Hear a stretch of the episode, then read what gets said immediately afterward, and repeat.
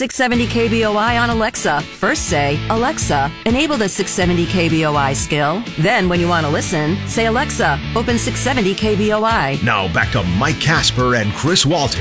This is Kasper and Chris, live and local on News Talk, KBOI. 606. It is uh, 59 degrees. It's warm outside this morning for this time of the morning, anyway. Uh, going to be into the uh, 80s today, upper 70s, low 80s as we continue to warm up into the weekend. Record setting highs possible as we get close to the weekend. Uh, Friday should see um, 91 into the 90s on Saturday and possibly Sunday. And uh, if we do hold with that prediction, that would uh, break. Uh, a record on Friday um, Mm-hmm. by about one degree, Hmm. so it's gonna be it's All gonna right. be close. But if you're into records, there you go. Those better than the ones we break, you know, occasionally in the winter. Yeah, uh, I I 100 percent agree. Right. We have air conditioning that can help out summer. You know, just run See, what, what, what we need to do is, is break a record for the most days in a row that it's actually just 75 degrees. I would love that right now. It, actually, I, and I would take 80. It was just an absolutely gorgeous day this last Saturday. It was 80 degrees. It was sunny and no wind, which is like one of the first days this Yeah. year that I can remember in Nampa that there was no wind. That's what they call it. That's what they call it uh, Chamber of Commerce Day because it's the day the Chamber of Yeah. Commerce go out and start taking pictures. Well, and uh, apparently the wind had blown out, you know, all the bad air quality that we had seen because you know we had it, the the mountains were very kind of smoky or whatever, and on Saturday they were Hazy? crystal clear. Yeah, they were hazy, and usually wind had blown all that haze out, and it was crystal clear on Saturdays, absolutely gorgeous. Then of course Sunday rolled around. Um, we'll be talking. like like like those commercials either say either wait five minutes, ten minutes, fifteen minutes, drive ten miles, whatever. It's uh, yeah, it, it'll, it'll change. yeah. Uh, Dow down uh, another 100 points after being down 200 points yesterday. Uh, debt ceiling stalemate continues. I think, and, and we'll talk with uh, Nick Daniels, who's filling in for Jeremiah Bates. I have a funny feeling with what the stock market is doing this day, uh, this week so far, um, with it being down just a few hundred points here, 200 points there hovering. yeah, has uh, a lot to do with the debt ceiling stalemate. Um, they're due to meet again today, although neither side said any movement has been made. Wh- Which you would kind of expect because they were supposed to meet on Friday and d- canceled that meeting. Said, "Well, we'll have our staff still; they'll, they'll still meet." And apparently, their staff couldn't do anything uh, because we're still at the stalemate that we are at right now. Well, Now you think maybe this isn't as important as as we thought because uh, Biden leaves uh, what tomorrow? Tomorrow, the day after, for Japan for a week. Going to be kind of hard to have some face to face meetings when you're um, in Japan for a week. yeah, unless somebody owns a phone. Well, except for here's here's the deal. You got to remember Yeah. he's 80 years old. He needs his naps, and you don't think he's going to be up at two o'clock in the morning talking on the phone when the rest, you know, the rest of the people he's talking to are on a, a U.S. time, and he's on Japanese time, which is what 12 hours ahead. My guess is he'll make it happen somehow, or somebody will. Uh, I would be willing to bet you anything we don't have anything fixed by the time he gets home from Japan. I'll be willing. That that, that is my that- that prediction. could- That could, be true. yeah, that's my prediction. I'm That- just I'm just saying it's not it's it's not impossible to talk to somebody just because they're in Japan. He couldn't talk to people when he was here. How is he going to do it in Japan? they canceled Friday's meeting. It's frustrating. I'm getting frustrated by it. Um, and part of the reason is because it's costing me money. It is. Yeah. I have money in the stock market in my 401k, my retirement account. Con- You know, the stock continues to go market would down. just find some other reason to fall. well, it might, or it could find a reason to, to be going up. Very versatile.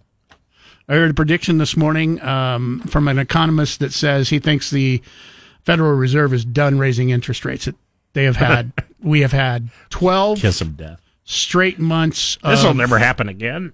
consumer price index drops. Twelve straight months. It's never happened in history, which he said proves that they've kind of got a control on inflation. And he predicts, and- we'll find out, I guess, next month or the month after um, when they meet again. Um, he predicts that they're done raising interest rates. He doesn't. He doesn't see them dropping interest rates yet, but he says he thinks that they're done raising interest rates, which kind of hope that they are. Yeah. people who want to uh, purchase things, put it on your credit card, buy cars or things, houses. You know, you probably hope that they're done raising interest rates, but I it mean, you know, those- to be seen. th th those rates they do trickle down. You're right in, into the uh, rates of other things, but essentially those are the rates at which banks, you know, can loan each other money, which they frequently do. The But it it translates. the other part of that i- and is that we're starting to go into an election year, mm-hmm. and I don't care if Republicans are in charge of the White House or Democrats. It doesn't matter. They Well, want to see that easy for you then. they they want to see the prices going down. Sure. I- in an election year because they want the economy to be in good shape in an Uh-huh. election year. They if they can point to the Fed rate going down and interest rates are going down. Also, um, as- that- that's as- why I think that you're going to see that next year. They're- Also- the White House doing everything they can to make sure that interest rates are going down and not being raised by next year. Also, they're all people too, and they do buy things. So it's in their own best interest. Yeah, for the, but they make hundreds of millions of dollars on the talk show circuit and giving speeches and insider trading on I can think of one talk show that uh, wouldn't pay them nearly that much money, insider or trading. or any really. By the way, I do want to talk a little bit about this because I personally believe this might be one of the signs of the apocalypse. What's that?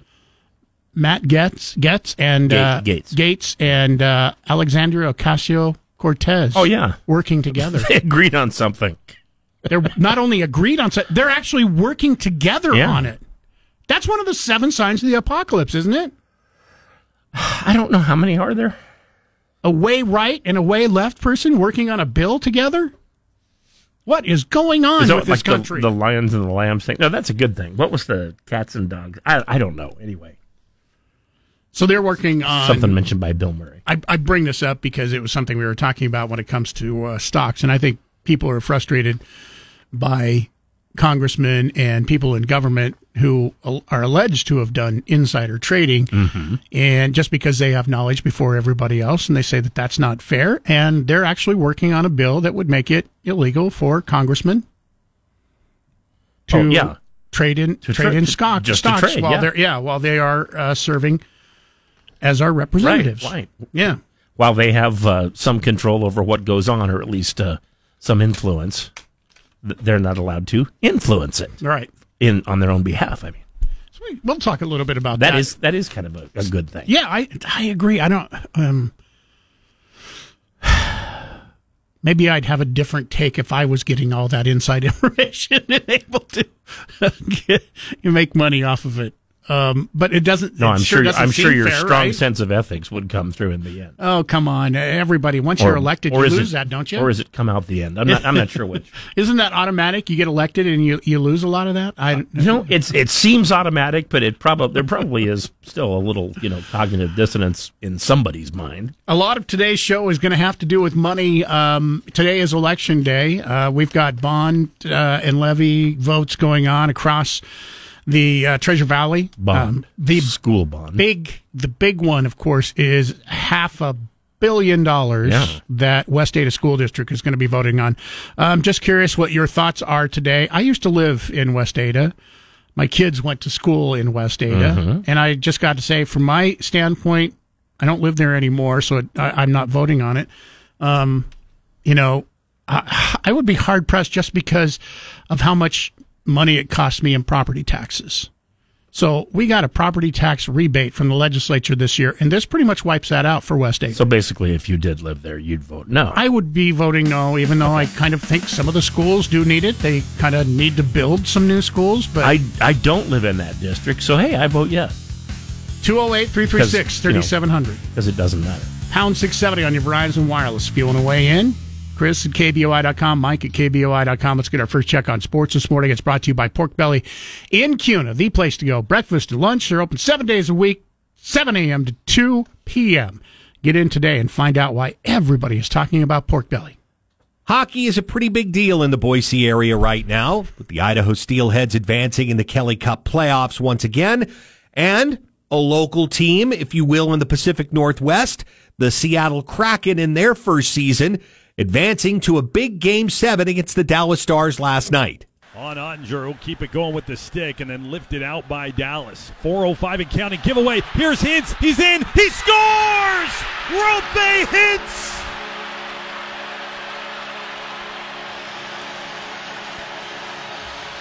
Late in the second period, it's Hintz who draws first blood in game seven. That was the first goal of the game, and the call on KTCK. That wouldn't be the only goal of the game, though. Off of Tolvanen into the Dallas zone. Thomas Harley is there. And now Hanley. Oleksiak kept it in the zone for Seattle. Puck underneath the Stars end line. Worked over to Dadonov. He'll flip it all the way down the ice. First to it is Wyatt Johnston. And a backhand. He scores! Oh, my! What a shot! What a shot! Wyatt Johnston upstairs. And with 7 12 left in the third period, how big is that? Makes it a 2 0 lead. And that turned out to be the game winner. The Dallas Stars eliminate the Seattle Kraken with a 2 to 1 win in game 7 last night. And that does set up a pretty good series in the Western Conference Finals. It'll be the Stars taking on the Vegas Golden Knights. I'm Rick Worthington. Ben Shapiro this afternoon at 1. Now back to Mike Kasper and Chris Walton. This is Kasper and Chris, live and local on News Talk, KBOI. 208 336 3700 pound 670 on your Verizon Wireless. Stay off the Boise River. River is still running fast, deep, and cold, and with weather warming up. City of Boise has once again had to reissue another warning to stay off the river. You would think at this point that we have told you enough. Boise Fire Department had to rescue a man who fell out of his tube on the river. The man was not wearing a life jacket and struggled to move on the cold, swift moving water. He's lucky to be alive Yeah. after falling into the river on an inner tube. Okay, I, I don't know how people are missing the warnings. It's on television, it's in the newspaper, radio stations, the city of Boise, the fire department are all They're warning missing- you to stay off the river. They're missing because you just gave a list of things they don't pay attention to. Earlier this month, a kayaker went missing on the Boise River after the city of Boise had posted a dangerous river condition notice. He completely either couldn't read or just ignored the warning. Went into the river. Kayak was found. The body has not been found as of yet. Mm. Still.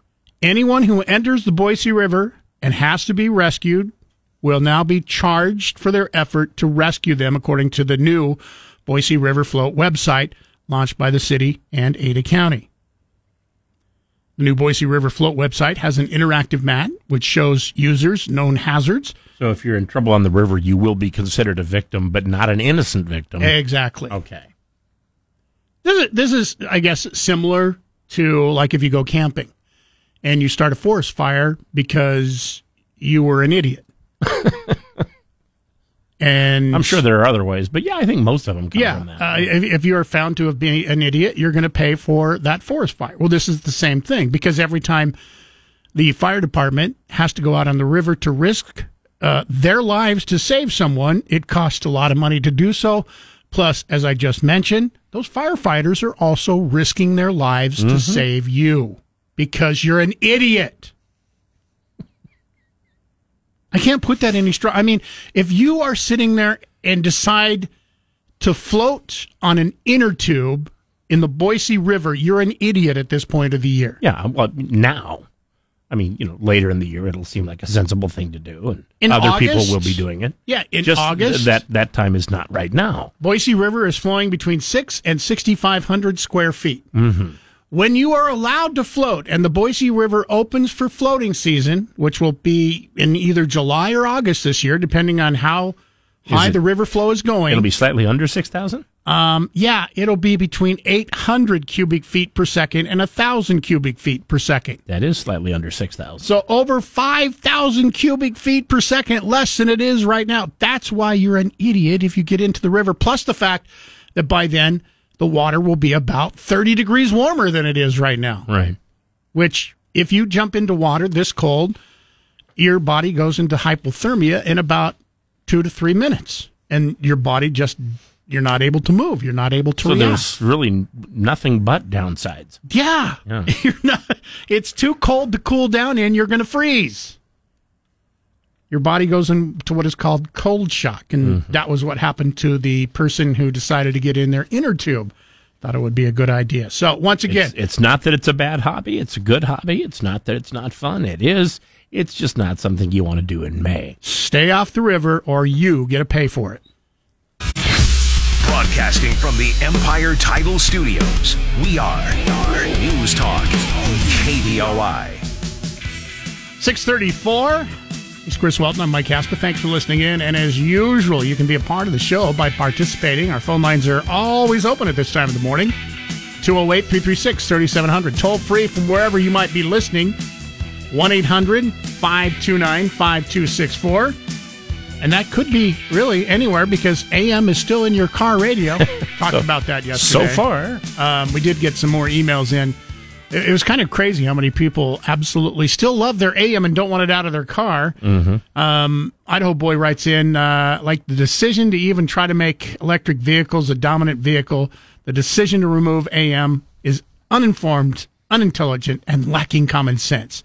There is still a reason AM is still around.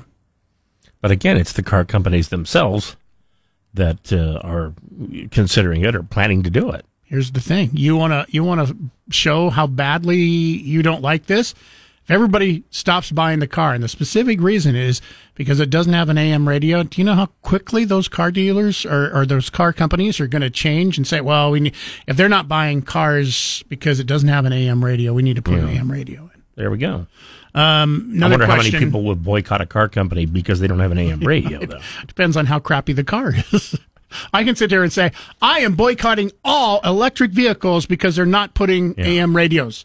Oh, oh, That sounds great, except for the fact I have no plans to buy an electric vehicle anytime in the near future. Maybe not in like my get, lifetime. I, get, I like to get real self righteous and say, you know, there's a reason I don't own a Ferrari. It's because of their politics. yes, exactly. Uh, what Same about with Lamborghini. uh, no name on this one? Text message. What about the Clear Channel AM, or is that even still a thing? Civil Defense Radio on AM. Would the government then require AM radios in autos? Clear Channel AMs are still a thing. KBOI is, Is one. a Clear Channel AM. That's correct. That's why you can pick us up right now across the border in Canada. Why we get calls from truckers that are coming up over the top of the mountains in Seattle, six hours away, because we're a It was one Clear Channel funniest- AM. It was one of the funniest, funniest calls years ago. A guy called and he says, I got a complaint about your signal. He says, I always lose it when I'm making that last approach to Seattle. Let us work on that for you. We'll get right on that. If only there were a Seattle radio station. Keep it. Well, I mean, politics probably going to be a little different. Just saying. No, Um, they, they have they have conservative stations in Seattle. They actually do quite well. Do they? Yeah. Wonder why. Well, I, it, you, you try to pigeonhole everybody. Not everybody who lives in Seattle is a flaming liberal. I know they In moved, the same way that not here. everybody who lives in Idaho is, uh, you know, is a Republican or right wing or whatever you want to call them. 208 336 There are, 3700. there are a variety of people everywhere. Pound 670 on your Verizon Wireless. Uh, you want to weigh in? You can also email Chris at KBOI.com, Mike at KBOI.com. Listen to KBOI online. Go to KBOI.com and click the Listen Live button. Now back to Mike Kasper and Chris Walton. This is Kasper and Chris, live and local on News Talk, KBOI. 642 concert season is in full swing and with proof we've got a outdoor concert a stadium concert second ever at albertson stadium is going to be happening coming up this weekend. We have tickets to luke combs for you. Sold out show. Uh, you have a chance to win your tickets coming your way this morning. Keep listening. Before 10 we will give you that chance to win those tickets. And we've got tickets today tomorrow Thursday and Friday. So if you want to see Luke Combs and you don't want to pay triple, quadruple, or five times the ticket price that they went for sale for because you have to pay a scalper, then keep listening here to News Talk KBOI and we have a chance for you to win a pair of tickets once again. That'll be coming up before 10 this morning. We'll tell you how to win coming up here shortly. Uh, also winning this morning, another round uh, of uh, Bonefish Grill gift certificates, $50 gift certificate up for grabs with Kasper and Chris, damn near impossible question, which also a reminder Bonefish Grill will be the sweet deal of the week coming up here this coming Friday. So if you want to take advantage, and these, this is one of those that goes really fast. So whatever it takes for you to set a reminder, whether it be on your phone or an email reminder, whatever, before nine o'clock, be ready to go to kboi.com, click on that sweet deal link. This is one of those that usually sell out well under five minutes. And Bonefish Grill, very popular in downtown Boise and great food. So if you want to get that, take advantage. Friday morning, kboi.com. Click on the sweet deal link. You can also click on the sweet deal link right now. There are other sweet deals that are available. You don't have to wait for Friday for, but this particular one will go on sale Friday. And of course, we also have the $50 Bonefish Grill. We'll give you the Kasper and Chris damn near impossible question coming up here in just about seven or eight minutes. So you can start working on that this morning, and uh, we'll give that away at about 820. Time for another check on what's going on with sports. Once again, this morning brought to you by Pork Belly in Kuna. Don't forget, you want to uh, get to Pork Belly and get yourself a hot cup of coffee. Maybe you like iced coffee a little bit better or one of their other beverages. And maybe you don't have a lot of time to get out of your car and get in for breakfast. Uh, you don't have to get out of your car any longer. They've got the all new coffee drive through at Pork Belly in Kuna. It opens up the same time the restaurant does, 15 minutes from right now. So stop in. Don't even have to get out of your car to enjoy your coffee. The Seattle Mariners have been playing 500 ball so far this season and looking to get over 500 for the first time in a while, taking on a very difficult Red Sox squad last night. Here's the pitch on the way, swinging a well hit ball deep to right field by Cal. Down the line she goes, and goodbye baseball. Cal Raleigh with a two run home run here at Fenway, and it gives the Mariners a 2 0 lead over the Red Sox. Number six on the year for Cal. The call on KIRO Radio as Cal Raleigh got the hit started. Game one of only six switch hitters in the history of the Mariners to hit home runs from both sides of the plate. In a game, here's a swing and a drive deep to center field. Going back, looking up, Tapia. This one is gone. Goodbye, baseball. Into the center field bleachers. A. Eugenio Suarez with a two run drive. And it's now the Mariners seven and the Red Sox one. And the Mariners would go on to beat the Red Sox by a score of 10 to 1. Now that's good news for the Mariners who are back over 500 for the first time in a while. They're 21 wins and 20 losses and still just four games back of the first place Texas Rangers in the American League West. If you want to see a monster home run, look no further than what Shohei Ohtani did last night. He obliterated this baseball. Here's the pitch on Shohei. Swings and hits a high drive. Well hit into right center field. And that ball is way out of here. Shohei Ohtani connects a three run homer. And the Angels have taken a 7 4 lead here in the fourth. Shohei Ohtani's home run was well over 450 feet. By the way, he was also on the mound last night as the Angels beat the Orioles by a score of 9 to 5. I'm Rick Worthington. The Seattle Mariners Drive home live and local with Nate Shelman this afternoon at 3. Now back to Mike Kasper and Chris Walton. This is Kasper and Chris, live and local on News Talk, KBOI. 658, thanks for listening in and being a part of the show. Remember, you can even be more of a part of the show. Looking for your input today. It is uh, election day, uh, County, Ada County, various different counties throughout the state will be going to the polls to vote on bond levies. I uh, want to get your thoughts. Uh, we've talked a lot about the big levy going on, uh, the $500 million West Ada School District levy. Um, your thoughts on that levy? Also, I mean, Canyon County Valley School District has a $2 million levy that they're voting on. It seems almost paltry compared to 500 million, doesn't it? Uh, yeah, well, yeah. Well, uh, you go to, you don't have to give your name on this. Will you go to the polls and vote? Yes, on those today. Uh, go ahead and weigh in. Also coming up here this morning, our Kasper and Chris Damn Near Impossible question brought to you by Berkshire Hathaway Home Services, Silverhawk Realty for 208-888-4128. It's the number you need to know for all your real estate needs. Our question today, this crop is the most valuable crop in the world. It provides more nutrients per farmed acre than any other crop in the world. What is it? If you know the answer, stick around. You can get a $50 gift certificate once again for free food this morning. For your Google Play, simply say, Hey Google, play 670 KBOI. Now back to Mike Kasper and Chris Walton. This is Kasper and Chris, live and local on News Talk, KBOI. It's time for the KBOI Medical Moment brought to you by Regence Blue Shield of Idaho, featuring Dr. Dan Meltzer. Dr. Meltzer, good morning. Good morning. All right, doctor, going to start off with uh, public health emergency. Now, although Thursday of last week came and went like every other day for a lot of us, it was kind of a big deal from a public health perspective with the formal end of the national COVID-19 public health emergency. Was the three year long emergency declaration really all that impactful for most people? Well, I think it was in large measure. It, it did a it did a few things. Um, you know, certainly that impacted not only how healthcare was regulated, but how it was financed and delivered. Um, it certainly gave the federal government flexibility in waiving certain rules that affected healthcare across different lines of business, including Medicare, Medicaid, and private insurance. Um, and it gave you know free access to testing for COVID, vaccines for COVID, and ultimately treatment. What, what are some of the big post emergency changes that uh, people might still notice? So, the free COVID tests, for example, um, that many receive do not have to be covered by private insurers or Medicare anymore. Um, in addition, vaccines will no longer be required to be covered, although many will because they'll fall under the preventive health benefit. Um, Medicare, in fact, will still cover vaccines, but Medicaid no longer will has to cover necessarily vaccines, tests, or treatment for those that are uninsured. And federal employees, contractors, and international air travels will not be required to be vaccinated. Any other changes or carryover benefits that our listeners should know about?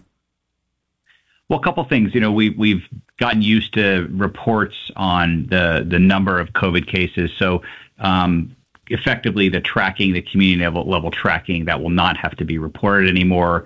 Um, telehealth flexibilities that many people have used um, during the pandemic, um, which allow for things like prescription medicines to be um, given, will actually be extended. However, shifting gears a bit, we've all heard stories warning about the hazards of youth spending too much time online, but apparently regular internet use can be beneficial for uh, older folks. How so? Yeah, so there's a new study that older adults who routinely use the internet for things like keeping in touch with friends or family, making purchases, searching for information, travel, you know, we all use it for, um, might actually be more protected from dementia, which we think has to do just that navigating, that that engaging um, really helps booster things like language ability, memory, and our thought processing. Beyond spending time online, uh, is there anything else that we can be doing to keep our minds sharp and our bodies healthy as we age? Well, this this is a 20 years 20 year long study actually. So, and it shows that we may be able to reduce our risk of cognitive decline by you know other key lifestyle habits, staying socially engaged, for example, getting physical activity, even edu- educating ourselves um, taking care of our heart, and of course, as I've said many times before, getting enough sleep. Um, and it's really never too late to incorporate these healthy habits into our lives. Well, that is the KBOI Medical Moment brought to you by Regence Blue Shield of Idaho. Dr. Dan Meltzer, thank you for joining us this morning on KBOI.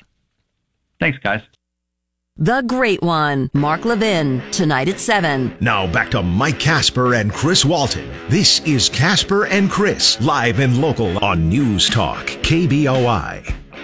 I did not see any police officer or other employee here in this agency treat people poorly because of their race. And that is what Boise Police Chief Ron Winegar told us two days ago. But what did the rank and file officers tell an independent investigation team about racism in the department? That's the question. Well, we're about to find out the answer. Back in November, racist comments by a retired BPD captain became public, and the city launched an investigation into that officer's career and to find out if racism was a systemic problem within the agency. They set aside half a million dollars to pay for a D.C. law firm to look into it, but the money ran out before the investigation was complete.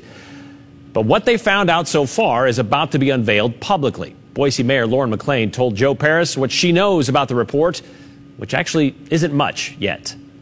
Just today, we actually confirmed with the independent investigator that he will be zooming into the City Council work session on Tuesday to present um, what he's done and what he's found. This is a completely independent investigation. Yeah. You haven't seen it. You'll see it on Tuesday at the same time as, uh, as everyone else. It is kind of surprising, isn't it, that no one has seen anything in this report as of yet, which I don't have a problem with. I, I think that's the way it should be, that Yeah. the leaders, city leaders, should get to view this and hear this at the same time everybody else does. So Boise, in, in that regard, reminds me of Washington D.C. I mean, we, we can be eagerly awaiting a report, and yet no one will ever see it. Well, we will see it because it's going to be released today in a work session with City Council. yeah. and you, we've we've spent actually more than half a million dollars. Um, there was another hundred and fifty thousand dollars in that budget that was approved beyond the five hundred thousand dollar budget. So six hundred and fifty thousand dollars has been spent already Right. on the investigation. I don't know if I'm cynical or what. I, I feel like I'm a little I, I, cynical. I think you'll do till cynical comes along. I, I think I'm a little cynical where I hope I'm wrong, Mm-hmm. but it would be a surprise to me, not a shock, but a surprise where you you give an investigation six hundred and fifty thousand dollars to investigate racism and they come back and say, Hey, we spent six hundred and fifty thousand dollars, guess what? We didn't find any racism whatsoever. That's the cynical side of me saying that I don't think there's any way that that's going to happen because you would just admit, well, we spent a lot of money to find nothing.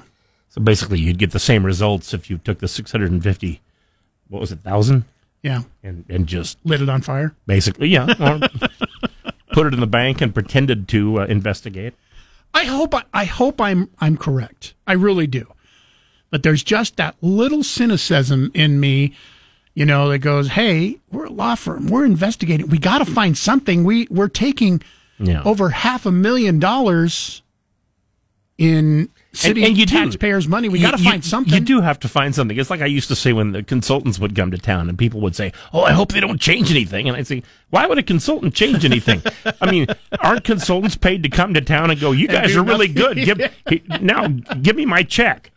Um, I wouldn't change a thing. Let me have my money. your predictions. What do you think? You think systemic racism is going to be found in the Boise Police Department? This all goes back to former Boise police officer Bringelson. I, I don't. I don't think anybody can, anybody can really deny, based on some of his tweets and what he took part in, that you can't say he wasn't racist, right? To a certain extent. Uh, to a certain extent, sure. Yeah. Um, but does that mean the rest of the police department is? We'll, we'll find out later today. We'll keep you updated on that when that report comes out. Right now, it's time for another check on what's going on with sports this morning. You can uh, head to Pork Belly now. They are officially open for breakfast as they are every day at 7 o'clock. Get in and find out why so many people are saying that some of the best food you can find in, in Kuna. I highly suggest you try out the one inch thick chicken fried steak. I'm not kidding. It's the thickest chicken fried, best chicken fried steak I've ever tasted. Try it out for yourself today at Pork Belly in Kuna. How will you watch NFL games this season? Those who have DirecTV have been probably buying the NFL season ticket for quite a while now. Well, that's not the best place to watch football during the playoffs, as it turns out. The NFL taking another big step into streaming by putting one of their playoff games exclusively on a digital platform for the first time. The league and NBC Universal announced yesterday that the Saturday night game on Wild Card Weekend will only be available on Peacock. Peacock exclusive game on January 13th will start around 6:15 local. The game will be broadcast on NBC stations in markets of those two teams. It will also be available on mobile devices through the NFL Plus package. It will be preceded by the late afternoon playoff game on NBC and Peacock that will kick off at mm, let's see that's 2:30 in the afternoon local time. Terms of the agreement have not been disclosed, but the Wall Street Journal is reporting it's a one-year deal with the league receiving about $110 million overall. For NFL fans, this isn't the first time you've been asked to stream games through the internet. Of course, last season, Thursday night games were exclusively on Amazon Prime. I'm Rick Worthington. Time for the Morning Market Report. Powered by CapEd Credit Union. Keeping you informed about your money before the market opens. Sponsored by Tree City Advisors. On News Talk, KBOI. Boise. 723. Jeremiah Bates out for a few days. Nick Daniels uh, filling in. All three of the indexes here about uh, seven minutes ahead of the opening are down. Dow is down over 100 points. Um, might have something to do with uh, Home Depot reporting earnings, right? Yeah, you know, it just might. Uh, yesterday we talked about that manufacturing survey, and I think we were the only ones in the nation. And I'll be honest, I was a little bit boring yesterday, and the markets thought so yesterday as well, as there was really nothing happening on Monday. Today is going to be a different story. Home Depot reported their worst uh, sales estimate in 20 years. They missed their their sales estimate, and that was a big deal. Earnings per share were a little bit better than expected by 2 cents per share, but their overall sales missed by a wide margin over a billion dollars and that is bringing the markets down. Now, Home Depot is carries a lot of weight within the Dow Jones averages. Um, they carry almost twice the weight of Walmart, so that's why we're really seeing wow. futures slip. Yeah, it's it's huge. Um, we're gonna see. I would expect to see the S and P 500 drop as well today because they are a component of that index as well. Um, it's just it's a big deal because companies like like Home Depot, you're going to see Lowe's slip just out of sympathy, right? Because they are also the same type of uh, hardware store, right? You're going to see them slip as well today, but Lowe's, Home Depot, Target's going to report tomorrow, Walmart's going to report Thursday. These companies are indicators of what the average U.S. household is is doing as far as where they're spending their money. Are they buying lumber? Are they doing home improvements? all of these things. And when we see sales not meet expectations, it is definitely a major indicator that, wow, the U.S. households are not spending money in the places that we thought they were going to spend money. So when you is see it, them. Is it an indicator of the R word, possibly? Not going to say recession. It. Ah, I'll say it. Don't say it. Come on. You know what? You know what's what's worse, ignoring the elephant in the room or just admitting there's an elephant I in the thought room? it was like Beetlejuice. If you say it three times, it's going to happen. Well, I only said it like once. Okay. Okay. But no, it's just it is. It's an indicator. You know, this is we we all know things are tough right now. It's definitely very difficult and now we honestly, I think it's going to put hopefully it puts even more pressure on our on our legislators to actually get some sort of debt ceiling deal done. They they always do it. They always kick the can down the road, but let's see them finally be grown-ups do whatever they got to do. So at least that is out of the way because the markets are really not liking the uncertainty right Yeah. now. All right. Uh, looking like we're going to be opening down across the board here. We'll uh, get an update in a little bit. And then, uh, are you back tomorrow one more day, or do we have. Uh, I am going to be here all this week and Monday and Tuesday of next week. wow. Man, Yeah. Jeremiah, would he travel across the world or something, I guess, huh? You know what? That is, he's one of the hardest working dudes I know. So when he takes a vacation, he takes a good one, and I am happy for him. All right. Then we'll talk to you uh, tomorrow morning again. Sounds good. Broadcasting from the Empire Title Studios, we are News Talk, KBOI. Today we are broadcasting from the uh, Empire Title Studios. Fridays, not so much. Fridays we head out and we join you for breakfast. This week we are headed to Star Canyon County. We're headed your way again. Coming up this coming Friday morning, we're going to be headed for the first time ever. Well, for me, it's my first time ever. Chris, uh, I know has been there, but we have never broadcast live. I've been there 30 years ago, but yes, I've been there. We're going to be at the Star Country Cafe coming up here this coming Friday morning from 6 until 10. This is one of those restaurants that does open at 6 in the morning. So All if you want to come on out for breakfast, you don't have to wait till 7 when the doors open, standing there going, open, open, open. You just come on in beginning at 6 o'clock if you want. Um, one of the uh, people that are going to be stopping by for breakfast, Mayor Trevor Chadwick, uh, will be stopping by. And he not only will be stopping by for breakfast, found out that uh, he starts his Friday uh, having breakfast with the uh, police and fire chief there every Friday morning at six o'clock. So he's already going to be there when we start. We're due to talk with him coming up after seven o'clock. Uh, talk about what's going on in uh, the city of Star. I know they have a new golf course. Well, they have buildings coming to houses, but I only am concerned about the golf course. Um, What is the name of said golf course? I'm not quite sure if they Huh? have a, even a name going for it yet. This is a part of a uh, planned community with over 1,000 new houses. The golf course will be the first thing that is built Thank you very much. Otherwise, they'd have 2,000 new houses. Possibly.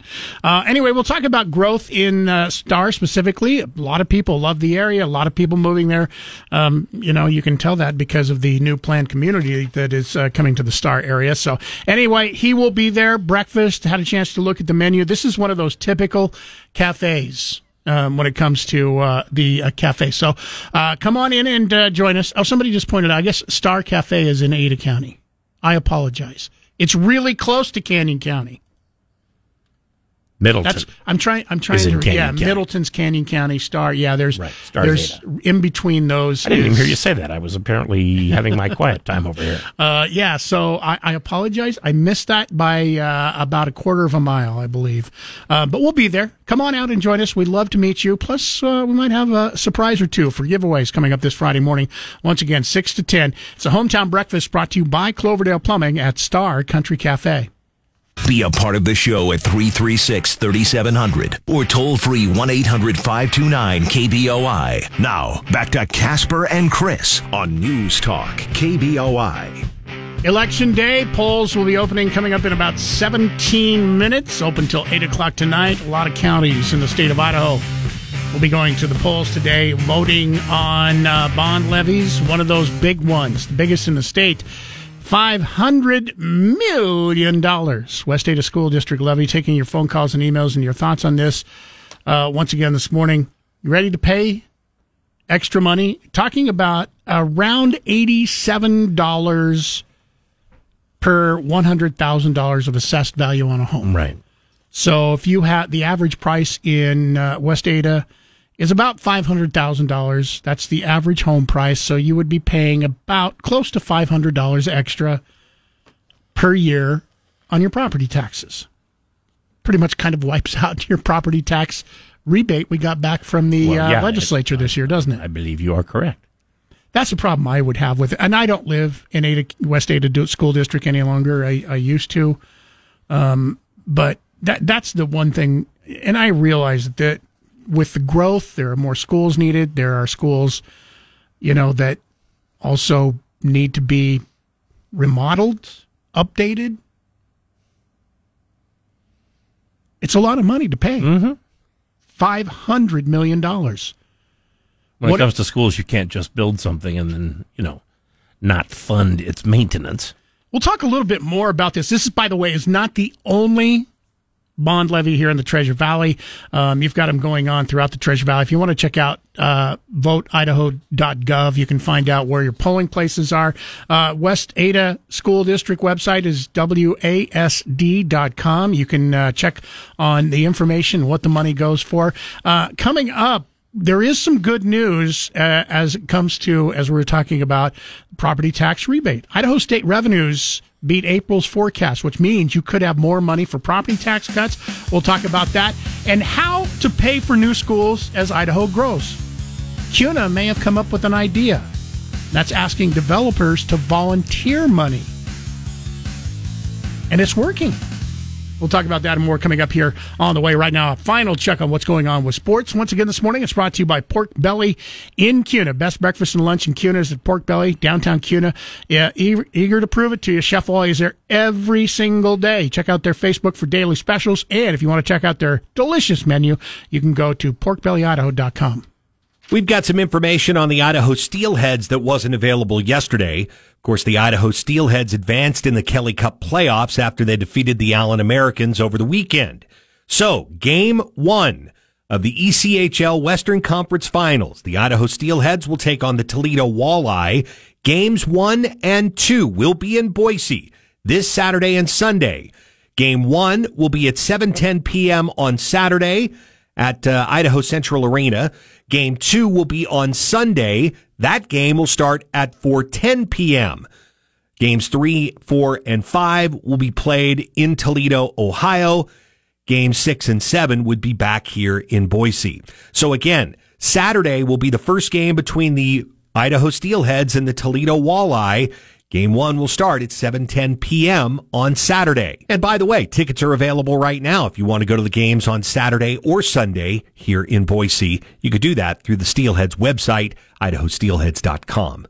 And speaking of hockey, hockey fans here in the Pacific Northwest have been rooting for the Seattle Kraken in their inaugural season. They took the Stars to game seven last night. Didn't turn out well for the Kraken though. They lost by a score of two to one and have been eliminated.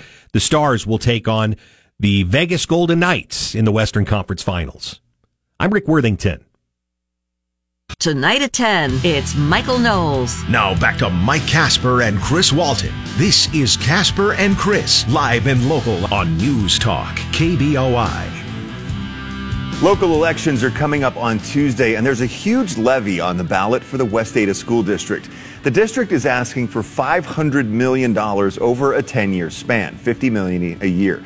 The money would go toward building new schools to address growth and updating current schools. News Channel 7's Abby Davis joins us now. And Abby, some people think this plant facilities levy is too big of an ask. Well, Doug, the district says that this levy is a better option right now than a bond because you don't have to pay interest on levies. But some communities are, some community members, excuse me, are still concerned about the high price tag. Some of West Ada's schools need fixing up.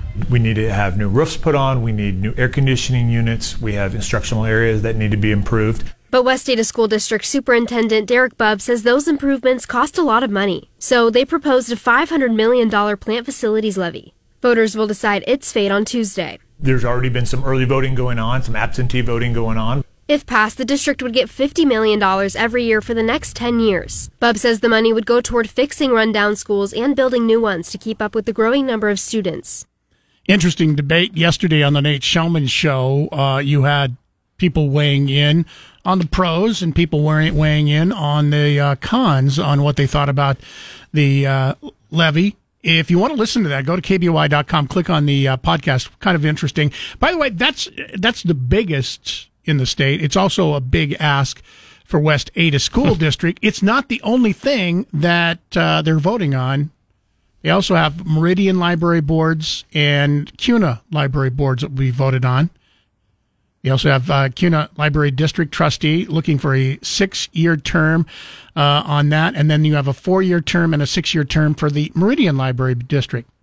No, you know, you, have yeah. had a lot of talk about the Meridian Library recently. Here's your chance to be on the board if you, you know, not Are be on the board, but uh, vote about for the any, person that you about want. any of their issues. Yeah. Then you, of course, also have the West Ada or the West Boise Sewer and Water Districts um, vote on uh, people to sit on those districts. Uh, Eagle Sewer and Water, Star Sewer and Water District, Greater Boise Auditorium District, and uh, Boise Warm Springs Water District. Those are things that you're going to be voting on once again for uh, Ada County, and there are votes going on throughout the state once again. Um, if you want to check out all the information, vote uh, idahovotes.gov. Uh, you've got Canyon County, uh, also election bond levy elections uh, also going on uh, there. text message in this morning: Our homes are overvalued right now. Will this levy lock in at its current assessment level and not adjust up or down each year? I can answer that. No, that never happens. As a first responder and single parent, I can afford the 13 or I cannot afford the uh, $13 million this will cost my property and my house artificially tripled in value because of influx from out of state debt. Now, I don't know if you gave us the wrong. Pro- is your house worth $13 million? I cannot afford the $13 million this will cost my property and my house. And is it is there a lot of land around it, or is it somewhat palatial? I'm wondering if your property is worth thirteen million dollars. I think you can afford it. Am I wrong? Maybe you're just house poor. I I think you may have missed a digit. There is is possibly says I'm about taxed out of my house, and I love kids. I love to save them for a living, but I can't be taxed this much. I feel we are being punished for our homes jumping in value and they've fallen in value too. Mm-hmm. Will this at least adjust down next year when the assessor makes her correction? It could. Sure, they always lower it. But it might not. It hasn't lowered very often. It has, but it hasn't happened very often. 208 336 3700 pound 670 on your Verizon Wireless. We'll take a break uh, here for you. Um, coming up, you got a gift certificate we're going to give away. I'll tell you how you win that. Next. Download the KBOI radio app for free for your Android or Apple device. Now back to Mike Kasper and Chris Walton. This is Kasper and Chris, live and local on News Talk, KBOI. Statewide election this year is coming up on Tuesday. One thing voters in Canyon County will be deciding is a $78 million bond for the Valley View School District. District leaders say they need the funding to alleviate overcrowding across the district. News Channel 7's Jude Binkley spoke with Valley View leaders about what this money would cover. Jude? Well, Doug, this bond would be used to help overcrowding at six of the district's seven elementary schools. Right now, the district is using portable classrooms to help hold all of the students that they, they have. And to help alleviate that problem, the, the bond would build two new elementary schools, one on the east side of the district and one on the west side. Now, this bond would also renovate Valley View High School and East Canyon Elementary with new roofs and HVAC systems. The district told me the current roof on the high school is 27 years old, past its warranty, and leaks are starting to ruin the inside of the building. Valley View High would also get a new boiler system. District officials say one of their boilers has broken down and they can't order replacement parts for the other boiler system because it's so old and they don't make those parts anymore. If that boiler shuts down, the district wouldn't have anything to keep the building warm and pipes could freeze, which could impact the quality of students' uh, education. Come on, if it's cold, kids can just wear more coats. sure, why not? uh, teach them how to light a fire, thaw out the water pipes. Mm-hmm. These are some of the uh, issues that you're voting on today. Just want to make it fully aware. Polls are open. It is 8.08. They'll be open until 8 o'clock tonight. Remember, if you don't vote, you can't bitch. Prediction time. West Ada.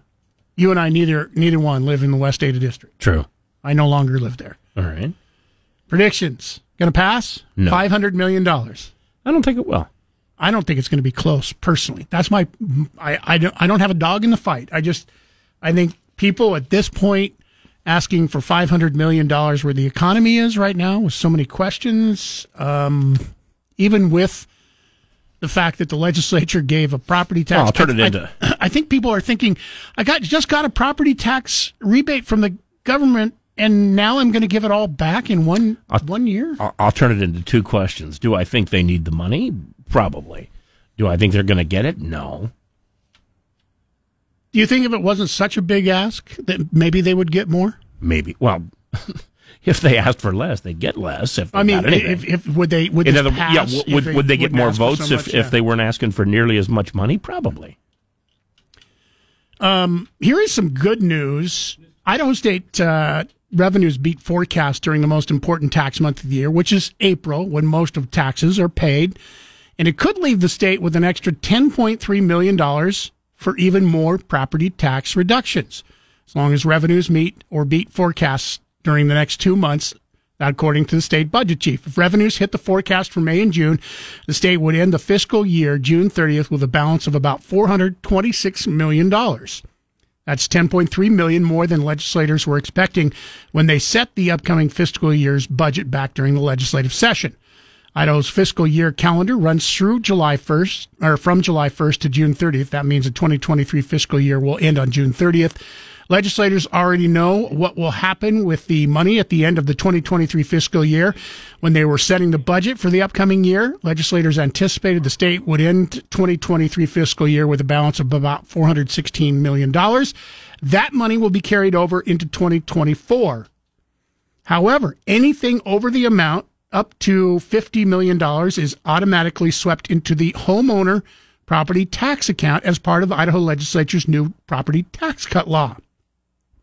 Any surplus between 50 million and 150 million would be split between the uh, school district fund and additional property tax cuts. So as of right now, the good news is there's going to be an additional $10.3 million to be spread around for everybody in the state for even more property tax cuts. That's good news. We talked with the governor just last week and asked him if we were headed for another bud- budget surplus, and he said the state was doing very good. He thought that Yeah. that was what was going to happen. Sure enough, it did. He seemed reluctant to say because he didn't want to predict anything uh, too specific, especially if it comes out much better than he thought. Yeah. But it's looking now, according to the uh, state, that we are going to beat forecasts. The budget surplus is going to be bigger than expected, which means even more money that we're going to get in property tax reductions this year. I don't know how much that 10.3 million, I mean, it's split through all property tax owners. I don't know how much that ends up being, but it's better than poking the eye with a stick, right? uh, sure, a lot of things are. Jerry and Eagle, good morning. You're on News Talk KBOI.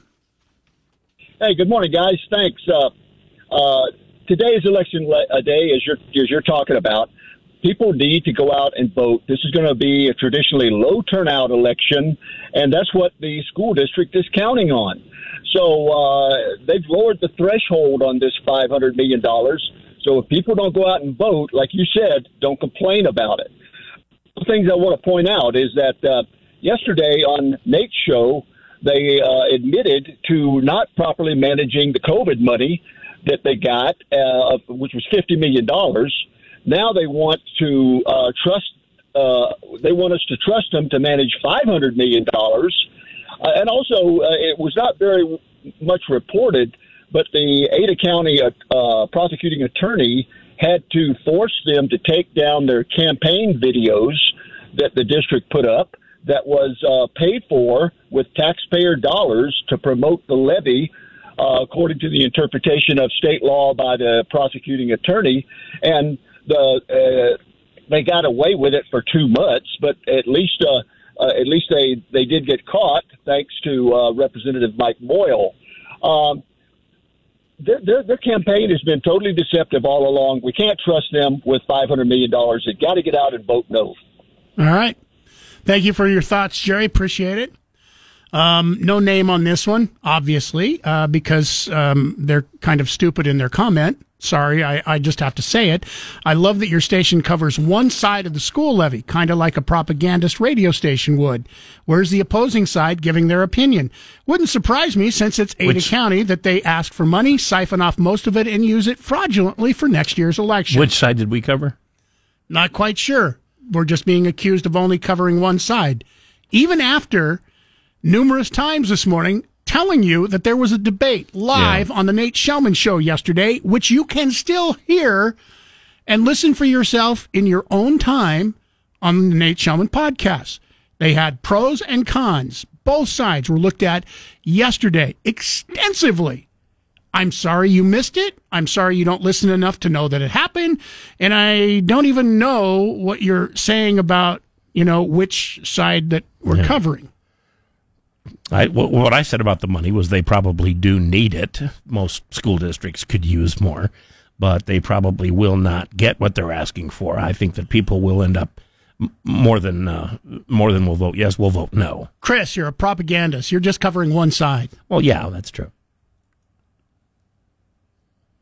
CJ writes in wording on the West Ada ballot, county ballot seems purposely designed to obs- obfuscate the total cost. It never mentions the total cost of the levy, but says 50 million a year for 10 years. I'm okay. I'm sorry if you can't add 50 million or, Times 10. multiply 50 million times 10. Um, you got problems. I mean, 50 times 10 is 500. 500. Yeah. It's $500 million. It's kind of like saying a car is only $29,999. I'd wager if people knew how the money was spent, school system would get less money. It should be the law that they have to disclose every year a public itemization via email or snail mail of spending. I'm voting no right now. Schools are black hole until proven otherwise. There's another no vote and they, mm-hmm. they feel rather strongly, it sounds like. Most of the schools I know actually use their money fairly efficiently. Um, no name on uh, this one says, uh, Mike, glad you're talking about the vote today, but let's start focusing on the fact this same school district, talking West Ada here, just got in trouble for violating election laws with the video they got caught making. It was on the app for maybe a half an hour and then disappeared. The voting public needs to be aware just how dishonest West Ada is towards their voters voting no today. Oh, it says that's from Jeff. Sorry, I didn't see your name, Jeff. Two Dogs says uh, one of the selling points on the levy is that another one is coming off, and this one would replace it. So no real appreciable increase uh, in overall tax impact. Is that true though? I mean, because the information website says that it would cost an additional about eighty-four dollars. Was it eighty-four, Yeah, eighty-seven pro- it's probably dollars? not- It's probably per, not even. per a hundred thousand dollars of assessed value. Is there that eighty-four dollars a month going off the assessed value with the other bond that will be paid off? Don't know. I don't. I don't know. I yeah. don't know either. 208 336 3700, pound 670 on your Verizon Wireless. Once again, the most important thing to know is today is election day. If you uh, want to vote, if you want to have a say, make sure you get to the polls. They opened up 17 minutes ago. Will be open up until 8 o'clock tonight. Of course, we'll uh, cover the uh, results coming up here on News Talk KBOI. As the results come in tomorrow morning, we'll have all those results. Stick around. Coming up here next. If you're tired of uh, tax increases and paying taxes, uh, we can give you something for free. It's not a lot. It's fifty dollars worth of free food, though. Bonefish Grill, Kasper and Chris. Damn near impossible question coming up next. Today from 10 to 1, it's Dan Bongino. Now back to Mike Kasper and Chris Walton. This is Kasper and Chris, live and local on News Talk, KBOI. All right, Kasper and Chris, damn near impossible question. $50 gift certificate to Bonefish Grill can be yours if you can answer our question. It's brought to you by Berkshire Hathaway Home Services Silverhawk Realty, a local company with a global network. And the number one phone number to know when it comes to your real estate needs is 208 888 4128. Mike, great name, by the way. You're going to get first crack at our question today. Try to pick yourself up a $50 gift certificate to Bonefish Grill. Mike, this crop is the most valuable crop in the world. Not the most expensive, doesn't bring in the most money necessarily, but it provides more nutrients per farmed acre than any other crop. What is that crop? Soybean. That is not it. That's a good guess. Not it, though. Keep trying, Mike. Uh, ben, this crop, most valuable crop in the world. What is it? Well, from Idaho, I'm going to say potatoes. A little more specific. What type of potatoes? Uh, russet. Russet no. is not it. Keep trying. Good guess, though. 208 336 3700. Ryan, this crop is the most valuable crop in the world, provides more nutrients per farmed acre than any other crop. What is it? I was going to say potatoes. Um, I didn't know it was a specific type, but I'll say uh, spud. spud. that would be potatoes, but Yeah. uh, very good guess. That is not not it. Uh, Ken, by the way, these these last two guesses have got you on the right track. Ken, crop is most valuable crop in the world, provides more nutrients per farmed acre than any other crop. What is it? I was going to say red potatoes. Red potatoes is not it. Jordan, what is the crop? Most valuable crop in the world? Is it for me? Yes. Jordan? Yes, Jordan. Uh, sweet potatoes. Sweet Sweet potatoes. potatoes. See, that's why we couldn't uh, accept russet. or just Calorically. plain potatoes. Sweet potato is actually it. Mhm. Yes, it is Alright. grown in Idaho, and uh, I smell it when I drive home by the uh, factory in Nampa uh, every day. smells so good. Smells like money. Hey, congratulations, Jordan! You have a fifty dollar gift certificate to Bonefish Grill. Once again, hang on the line. We'll get some information uh, information from you um, and enjoy your dinner. We've got uh, more gift certificates to give away all this week here at News Talk KBOI. Uh, I just wanted before we go to break here, I just wanted to get this because uh, same person wrote in about co- we don't cover both sides of the issue, and it says why is it when I say you don't cover both sides of any issue, you point me to Nate? Most days I don't listen to Nate. All right, let me make this as plain as I possibly can for you. You don't have to listen to Nate Shelman to get both sides of the issue. It is on his podcast, KBOI.com. It's a KBOI podcast. Nate Shelman talks on it. If you can't stand Nate, I can't help you there. But it gives both sides of the issue. It has uh-huh. two different people that were on for over an hour yesterday. You don't have to listen to Nate. Go to the podcast and you can get both sides of the issue. By the way, most issues have more than just two sides anyway. And we have had people with both sides. If you don't like the people we've had on talking about both sides, I can't help you there. But once again, if you want to hear two people talk about pros and cons, go to kboi.com and click on the podcast link for Nate Shelman, and you can hear it all for yourself right this second. We'll take a break. Leslie Van Beek, Canyon County Commissioner. Been a while since we talked about Canyon County business. She's going to be with us coming up. We'll talk with her live next here on News Talk KBOI.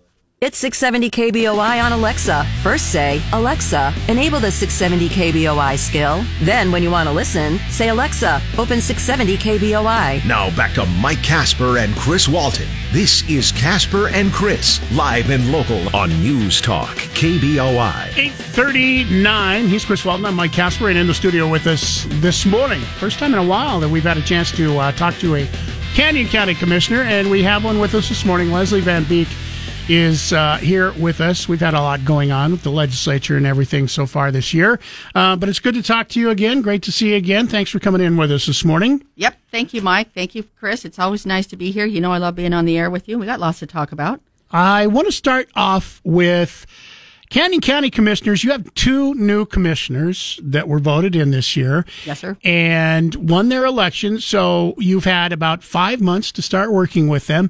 And I don't think it's a surprise to anybody. And I don't think it's unfair to say that there was a lot of drama last year between the three Canyon County commissioners, two of which were replaced in the election. I think part of that might have been because they got tired of the drama that was happening with Right. the Canyon County elected officials, correct? Yes, I think that's a true statement. And it has been a really good journey. So the three of us at the get go decided that we were going to work collaboratively together. That's part of adulting is that you can, even if you disagree, you can still work together. You can still produce a product. And out of that, we have a new person that's working with the Board of County Commissioners, the Chief Operating Officer, Greg Rast.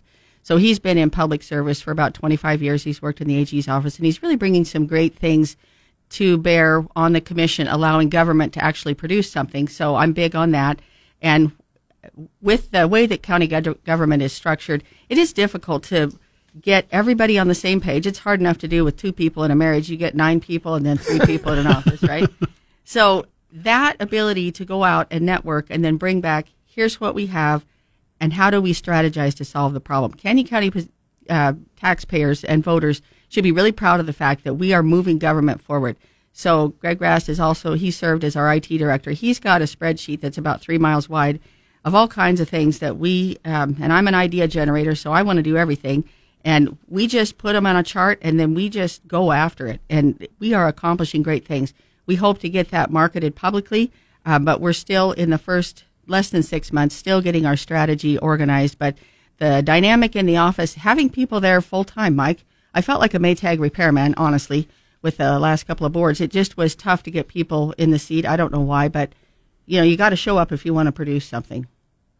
Let's uh, talk briefly about the the landfill, uh, the the household hazardous and electronic waste disposal events. Yes, sir. Are uh, coming up. Tell us about those. Well, you know, it's always seems to be a subject of interest here. So we want to get the date out. June 14th at the O'Connor Field House, you can bring 25 gallons and or 20 items of household trash and you can just pop your trunk and they'll come get it for you. You don't even have to get out of the car. That's customer service. Now, this is just for people who live in Canyon County, correct? That is true. Okay. Yeah, if you want it free, you got to be a Canyon County for your business. You got to call ahead.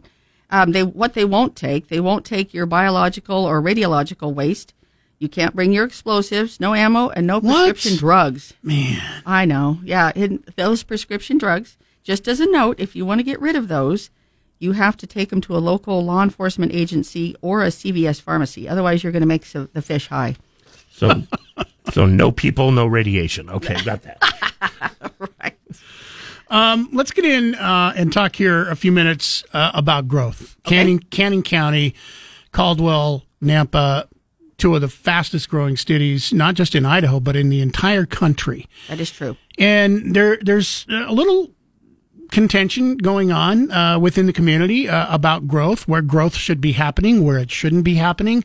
Uh, I want to talk uh, a minute here uh, about the movement to protect farmlands. That there's so many people out there that you know they they're okay with growth as long as it's not going on our farmland. Mm-hmm. And usually it's not the people who own the farmland that want to see the farmland protected or even farmers themselves. It's, it's other people. How is that fight going right now? Well, you know, again, we're trying to engage in discussion that's productive, and you can have our farm ground. But I tell people, unless you've irrigated it, paid for it at 18%, unless you're farming it and investing in the equipment, it's tough.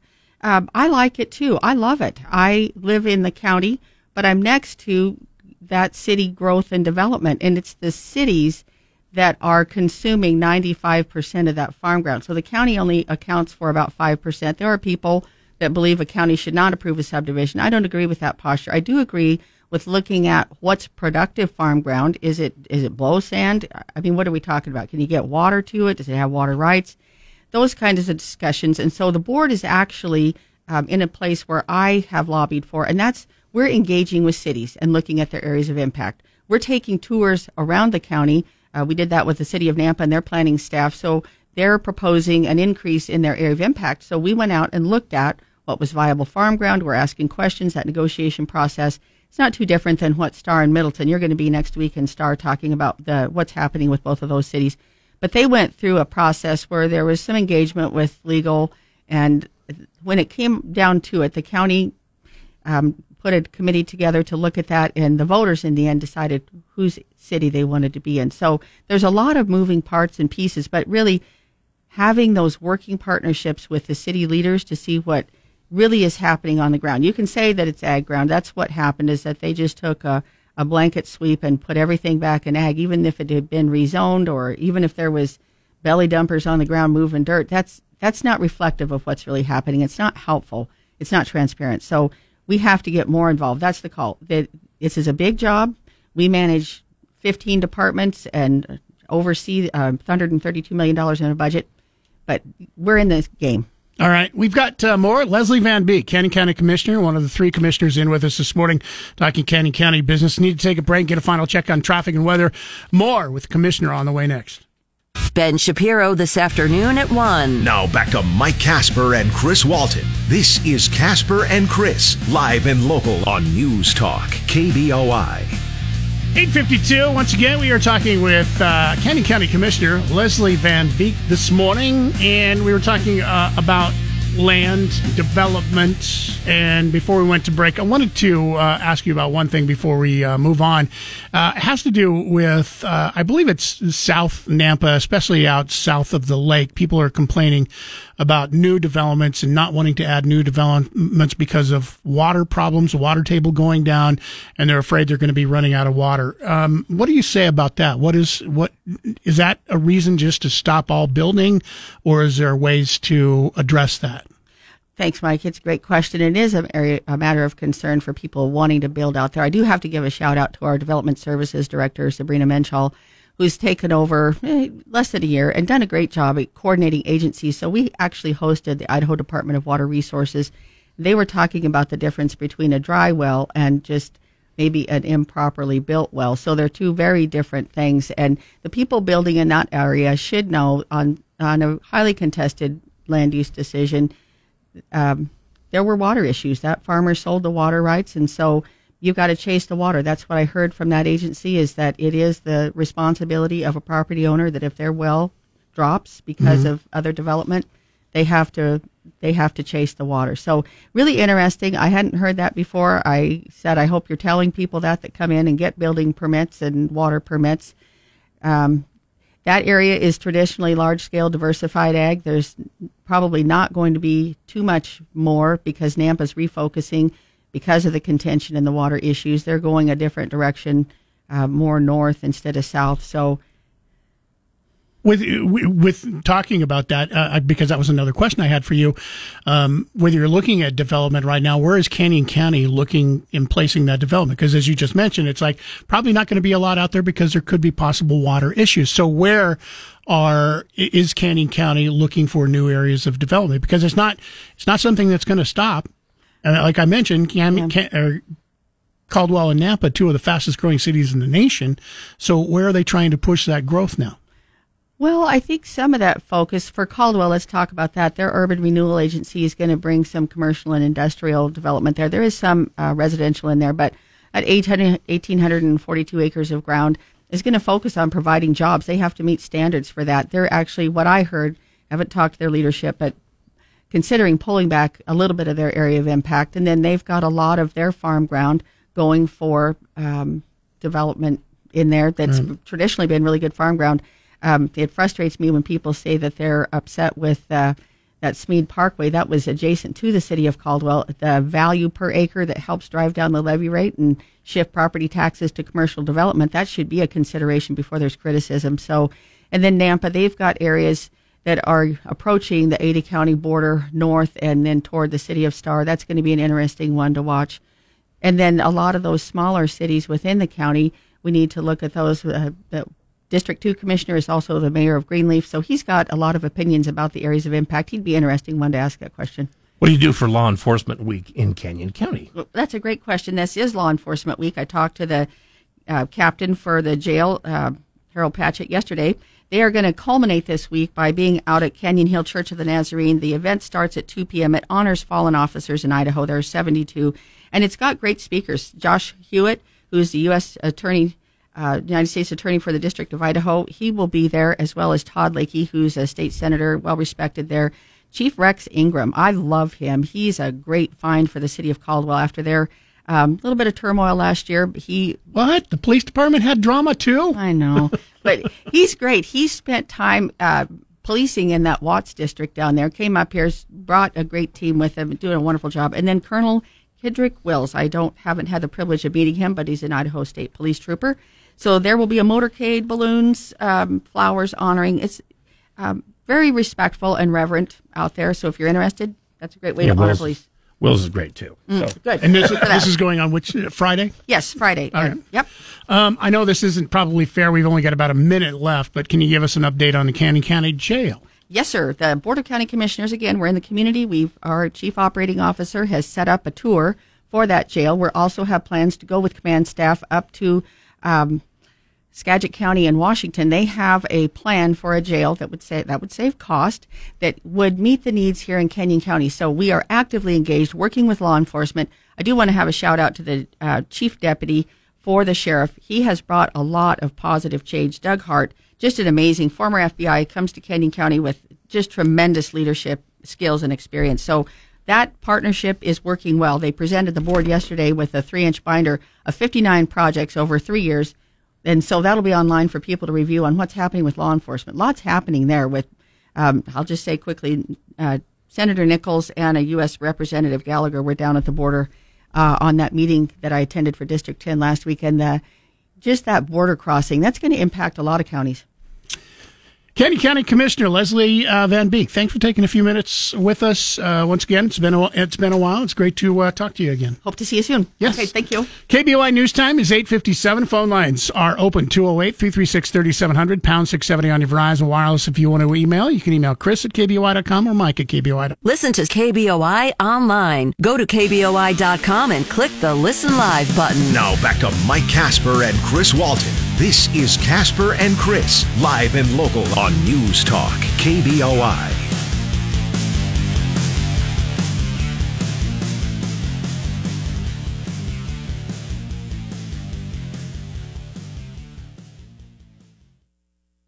Education Center and address other aging infrastructure in the district.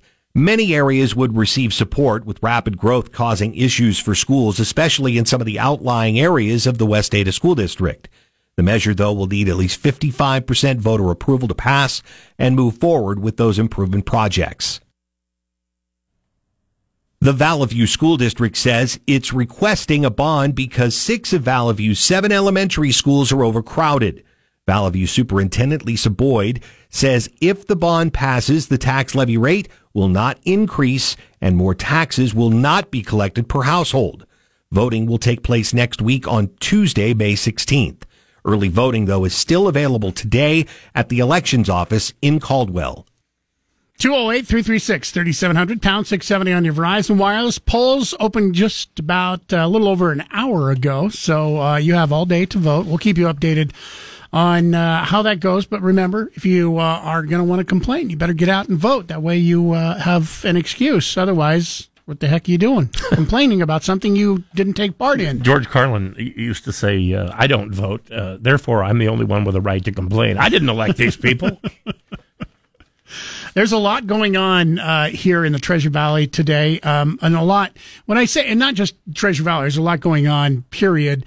You've got the election going on today. Uh, you have the meeting between uh, the congressional leadership and the president over the debt ceiling. They're they're due to meet today. However, i- in hearing the drops from the president and also uh, Kevin McCarthy, it doesn't sound like they are anywhere close to coming to a compromise on the debt ceiling. Once again, the uh, debt ceiling needs to be increased by somewhere around June the 1st, or we go into default. And the Republicans want to see some sort of budget cuts. And President says there will be no negotiation on cutting budgets. He wants clean bill passed. Right. However, right I'm not going he- to attach anything to it that doesn't. yeah, he doesn't have anywhere close to enough votes to even pass a clean bill as it is. It needs 60 votes to pass. And right now, there's only 49 votes that would vote to pass a clean bill. So there's got to be some negotiation going on. And it's interesting because there are places, and we've talked about this, that both Republicans and Democrats agree. I mean, there's low hanging fruit that they could possibly get here. Mm-hmm. For instance, President Biden yesterday said that he is for clawing back COVID funds that have been unused. That's something. There's billions of dollars right there that, That are sitting also- there not being spent. It's like that's something that's something he can agree to that- right now and say, let's do this then. That seems oddly sensible, doesn't Yeah, it? yeah. Yeah. And it's something Republicans want done. It's like, hey, the COVID emergency is over. This money was not spent. Let's claw it back and put it back in the federal government. That's that's some of the low hanging fruit that I think that that could be agreed to. Um, but once again, you're going to have to have both sides undig their heels. You know, Biden has said, "I will not negotiate." Any budget cuts as part Yeah. of the We'll- reason for we'll do increasing that- the debt ceiling. We'll do that afterward, he Yeah. says. And I guess maybe I thought about this yesterday as I, I was thinking about this, and I who knows how serious this is. This really is. I mean, we hear from experts saying, "No, this can be catastrophic." I know what happens if this were me, and I said, "You know what? I'm just not going to pay my bills." I, I agreed to pay these bills, but I'm not. I know what happens to me. Mhm. They would put a lien on my house. They would eventually take my house, sell it off. They would take my car and sell it off, and I would lose all this stuff. My credit rating would go to hell. Now the federal government's a little bit different. They're not going to come and repossess the White House, right? They're not going to repossess the Pentagon. They're not going to repossess. Well, yeah, on the, on the other hand, I mean, politically, I think it's it's worse. Uh, it's it's uh, much worse for the president than it is for anybody else. Like, well, we we uh, we defaulted for the first time. Whose Mhm. Yeah. whose administration did we do it under? That's nobody wants to know who was in Congress at the time. They always ask, well, who was president?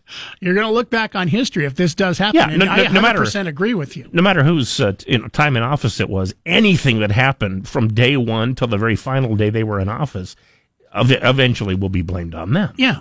And I mean, this isn't the first time that there have been negotiations done to increase the debt ceiling. Right. 78 times we've increased the debt ceiling, and 32 times there have been negotiations on the budget. The most recent time, people like to say, So 46 times there weren't. Yeah, there that weren't. must be what uh, Joe Biden is, is focusing on right now. even during um, President Trump, the last time they increased the debt ceiling in 2019, they had off they they agreed to offsets as part of the negotiation to increase mm-hmm. the debt ceiling.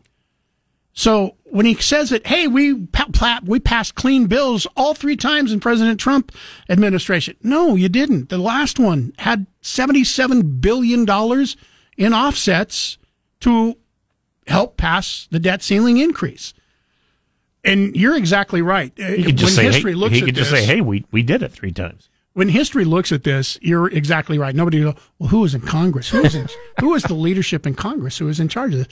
The, the administration who was at the time is going to get blamed You tell it. me the 53 guys who voted against Yeah. this. right or wrong. Um, other things that would- obviously we're going to be talking about coming up tomorrow morning, in addition to the election, the meeting that will go on a little bit later today. Um, we are awaiting the report that investigated potential racism within the Boise Police Department. It is due to be released today. Apparently, nobody outside the investigating body, the uh, law firm, has seen any of the results from the somewhere between 500 million and uh, 650 million dollars that has been sent. Now, uh, they said they ran out of money. Thousand, wasn't it? Uh, I thought it was yeah, thousand. Yeah. Sorry, ha- half a million, not mi- half half a billion. I was Um, going to say we could have built several libraries for that much money, they and we're they not going to do that either. They said they ran out of money at five hundred thousand dollars. Right. There was an additional hundred and fifty thousand dollars that was available, and they have used that. So it's actually even more now. Um, we'll find out whether or not, according to this investigation, there was systemic racism within the Boise Police Department. And this all comes back, in case you don't remember, Boise Police Officer Matt Bryngelson apparently attended a racist uh, white nationalists convention. He had uh, written for this group, apparently white supremacist thoughts. I haven't read them myself, but after this happened, he's retired, by the way, now. He's no longer a member of the police force.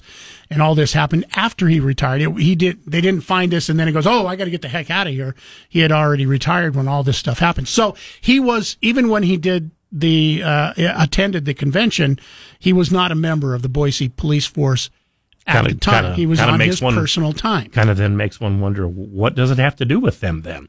So, I mean, I- and I get it. They want to investigate. Well, gosh, if this guy had this many beliefs, maybe it's something we should have be investigating if this was going on. Because if he did have these beliefs, it was known within the police department. Why did nobody say anything? So I, I get, I don't like the fact that there's, you know, half a million dollars or more in taxpayer dollars that we've needed to investigate. That's why I, I said this earlier this morning. I hope I'm wrong. Um, it would be awesome if the report comes out and we found out that over half a million dollars was spent and the investigation turned up zero Hmm. racists, Yeah, zero systemic racists zero happening in the Boise Police Department. wrongdoing and whatnot. Yeah. I mean, that would be awesome. However, the cynic in me, that little piece of cynic, I have a, I have a little spot right here in the back, back of my brain that's cynical and says, there's no way they can spend a half a million dollars and come up with nothing. They've got to find something. Well, I mean, it's it, it seems like it's almost a no brainer with the police department. If you want to prove something, just uh, okay. Do you guys ever profile? Well, of course they profile. Yeah. and go from there. Because police work involves a lot of profiling, 208 and some and some profiling, yes, is quite racist. 208 336 3700, pound 670 on your Verizon Wireless. We'll take a quick break here. If you want to weigh in, we got some emails that we'll get to. If you're waiting on the phone right now, Kevin Caldwell, don't go anywhere. I know you want to talk about school bonds. We'll get to that. It is election day. We'll take a quick break. Uh, more on the way next. Phone lines are open 208 336 3700, pound 670 on your Verizon Wireless. Stay right where you're at. I promise we are going to uh, give you a chance. Luke Combs concert tickets going to be here this weekend. Would you like to go absolutely free? You're listening to the right radio station. Your chance to win those tickets on the way within the next half hour here on News Talk KBOI. Drive home live and local with Nate Shelman this afternoon at 3. Now back to Mike Kasper and Chris Walton. This is Kasper and Chris, live and local on News Talk, KBOI.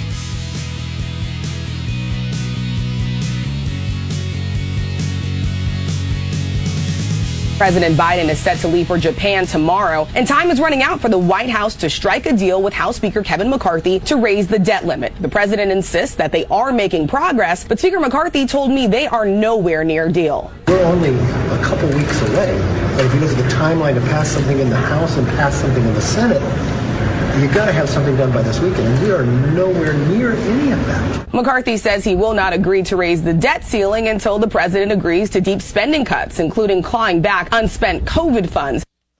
You know, I was thinking about this as we were going to break. Um, you know, maybe what the Republican leadership could do and say, all right, fine, you're not going to do anything if we don't make, you're saying budget cuts, you're fine with, with making budget cuts, but you don't want to have, have anything to do with increasing the debt ceiling.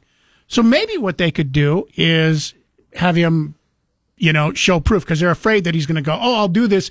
If you increase the debt ceiling, then I'll, I'll, I'll negotiate and then find out that he doesn't negotiate. Maybe what they can do is say, all right, fine, we're going to raise the debt ceiling for three months. That will give us plenty of time for you to show that you will make budget cuts like we have asked. and negotiate with us on budget cuts. Now, if he refuses to negotiate budget cuts, then, then you, then, then you can say, look, you said you'd negotiate. We raised the debt ceiling for three months. Now you're still not negotiating. So this is why we didn't believe you. Or he does negotiate and said, and then everything's fine. And after three months, you increase the debt ceiling to next year again, like you should, you know, like you're supposed to mm-hmm. in the first place. I don't know if that's legally, if that can legally be done on a short term. I think, it, I think it can. I think they can agree. Hey, let's just extend the debt ceiling for another few more months. They don't have to agree to do it until next year again, do they? I don't know. I I do know though. I, I what I started to say earlier was if the United States defaults, if the the, the debt ceiling is not raised by June first, uh, which is what now sixteen days away, and the United States defaults, like I said, I mean you don't immediately think, well, the boy, Congress was really wrong on this one. You you blame it on the president for not being able to get it done, not for not wanting to do it, not for saying let's just do it and get it over with, not for any of that stuff, for not getting it done, for having somebody in America that he Mhm. couldn't persuade to do it the way he wanted to. 208 336 3700 Politically, pound, pound it's- it's 670 for on your Verizon Wireless. Uh, Kevin and Caldwell, thanks for being patient here on News.KBOI. You want to talk about uh, the election today? Yeah, for me, it's the Vallivue School District. I don't know anything about Meridian and and uh, don't care because I don't live there. Anyhow, I was just going to say, you don't care, do you? No, I don't. That's their problem. Um, you know, as far as this area out here, they're asking for a bunch of money. There's there are about three reasons I'm opposed to it, and they're asking for a bunch of money for new school to purchase new school land. And this is not the time to be buying school land. Give it a year or two; it's going to drop. It always does. And if they can wait, that would be a better thing is to wait or run an election when school when land prices drop. The other reasons, I feel the public school system is failing our children here in Idaho. Ever since they implemented Common Core back when uh, Luna was superintendent, our our scores, our kids' scores have dropped precipitously, and it's a shame. I mean, I want public school to work. I want them to have a good education, not get worse and worse. And something needs to change. Something needs to correct. And throwing money at the problem isn't the answer. But charter schools have been doing well but they get no money for buildings or land or any of that. I think it's time for lawmakers to start changing the law such that we can start doing some bonds for charter schools. I'll support a charter school because their scores are good. Their their their results are good. And I just don't think we can keep supporting all the same things and expecting a different result. And then the final reason I'm opposed is listening to Nate's interview with uh, those guys yesterday. This gal talked about how the taxes would affect her personally. And she moved here, I think she said, in the uh, early 20 teens, like 2012, 2014, something like that. And her house is 900 plus thousand dollars. And she's in favor of this thing. And I just want to remind people that moved here that Idaho, outside of Boise, where I live, the average person my age in their 50s and 60s has gone through their lives making between seven and ten dollars an hour. They don't live in nine hundred thousand dollar homes. And why are we supporting people to move here and building schools for you when you can afford that much more so than the person who only has Social Security to retire on? I think what we need is we need impact fees. I mean, if we're building new schools, a lot of that is because of the growth and the impact fees. The legislature needs to put that in somehow to start putting some portion of new growth towards building new schools. Yeah. So I- that's, And that's you, my opinion. You did have right, Kevin. Um, you know, you can't just impose impact fees as they're illegal. So the legislature would have to change the state constitution on that. Correct. Yep. Thank you for the call. So make your calls to your make make your calls to your legislators. Um, email, or this is a text message, 208 336 3700 says the GOP wants to remove entitlements, Social Security, Medicare. Social Security is collected through payroll and shouldn't have been a part of the debt limit discussion. All right, the GOP does not want to get rid of Social Security or Medicare as part of cutting the budget.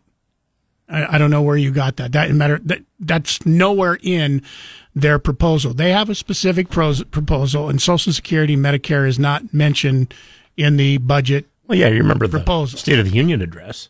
The president mentioned that uh, some of the Republicans wanted to uh, cut Social Security, and they all started yelling no. And he says, "So I guess I have your commitment on that then, or something of that nature." Mm-hmm. So apparently they were okay with that. Uh, Mark wrote in, "The greatest danger to our democracy right now is white supremacy." Uh, James says Donald Trump's former lawyer Rudy Giuliani has been sued by a former employee who says he coerced her into sex acts and subjected her to abuse at work. In the $10 million civil case, Noel Dunphy alleges that Giuliani burst into alcohol drenched and racist rants at work, exposed himself, took Viagra constantly, coerced Dunphy into performing a sex act against her will, and demanded that she work naked in a bikini or in short shorts with an American flag on them that he bought for her. And then he says Rudy and Donnie have much in common in civil lawsuits. That, wow. Uh, if true, that's an awful lot, but it doesn't ring true. But I wasn't there, as usual.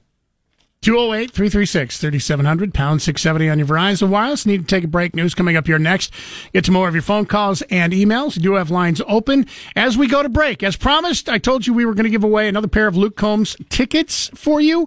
Um, text us right now. All you have to do, once again, text Luke Combs. You have about 15 minutes to get those texts in. We'll choose one person at random from all the texts we receive, and you will get a pair of Luke Combs tickets for the uh, concert, stadium concert, Albertson Stadium coming up here this weekend. Once again, the text number is 208 336 3700. Just text Luke Combs and you'll be in on the drawing. Broadcasting from the Empire Title Studios, we are News Talk, KBOI. Meanwhile, Treasury Secretary Janet Yellen once again sounding the alarm, warning Congress that the government would run out of the money that it needs to pay its bills as soon as June 1st. If that happens, the consequences here would be dire. Troops could go unpaid, Social Security payments would be delayed to seniors, and an estimated 8 million people could lose their jobs. A lot of coulds going on there, as pointed out yesterday when we were talking about this. But the reason that there's a lot of could be's, maybes, might be's is because we have never defaulted Yeah. in our history of America. We don't know exactly what's going to happen. We don't know what's going to happen. We just have people saying, hey, this could happen. Now, some of the things, you know, if there's no money to send out, for instance, to Social Security for Social Security checks, yeah, you're probably not going to get your Social Security check when when it's due. And for those people who count on that Social Security check, that's catastrophic to them.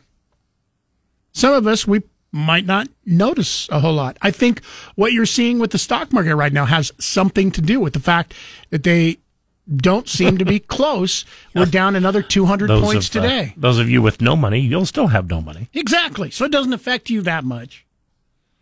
But for people who have 401ks, retirement accounts, IRAs, you're seeing the effects of it right now because it would be, I believe, catastrophic to the stock market. And for anybody who has a retirement account, you're going to be affected by it. If you get Social Security, you're going to be affected by it. As you mentioned, some people work for the government. You're going to be affected by it. Rich and Boise, you're on News Talk KBOI. Good morning to you. Well, yeah, you're, they Congress could raise the debt ceiling by whatever amount they want. They could raise it enough to go another week, month, five years, whatever they want. Uh, but wonder how Republicans suppose this situation reversed and Democrats were saying we won't raise the debt ceiling unless we get some federal laws that we like on abortion or climate change. See, that's the danger in giving into this. That will just be the that will just be the the blackmail every time the budget can't get through. Well, but, Uh, but Rich, you're forgetting that there have been 42 other times that there have been negotiations out of the 78 times in history that we've increased the debt ceiling that they've negotiated on budget cuts. This isn't the first time that this has ever happened. Matter of fact, it happened back in 2019 when President Trump was in office. Were we nearing uh, the default? We I mean, always uh, we always seem to get near the default. I mean, it's never Well, go. no, oh, look, we passed. you know- we you increased know the what I budget mean. seven months before. It's never happened like that in my lifetime. were we within like hours or days of it though? Yeah, we've been Well, within yeah, days of it. Yeah. w- Yeah, when Ted Cruz was doing it, we got within the days of it and this. But before that, I mean, you, you can't really use those as comparison. But but what about what about if uh, the Democrats reversed and said we want abortion laws, environmental changes? Uh, that that's why that's why the, this that's why this can't be used. Well, and it, I, I don't think it'll. I mean, I don't think it will happen as long as there's a Democrat president. Because, as I Yeah, said, no. if it doesn't happen, I think it's going to look worse.